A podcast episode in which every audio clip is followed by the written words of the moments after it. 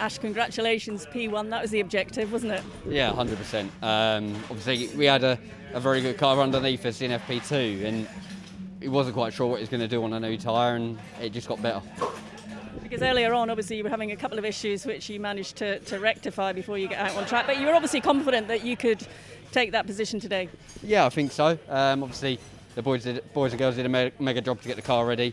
Um, I had 100% confidence in the work that was carried out, and yeah, from that one we pushed and we never dropped away from the top from, from the beginning. So I've got a, a mega car underneath me. It only gets better in race trim as we've seen over the past few meetings.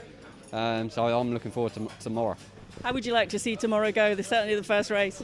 Uh, the first race, I'd like to obviously go light the flag with it, but it's never easy. Um, it's just going to be a case of damage limitation to some extent because we can only go backwards from here.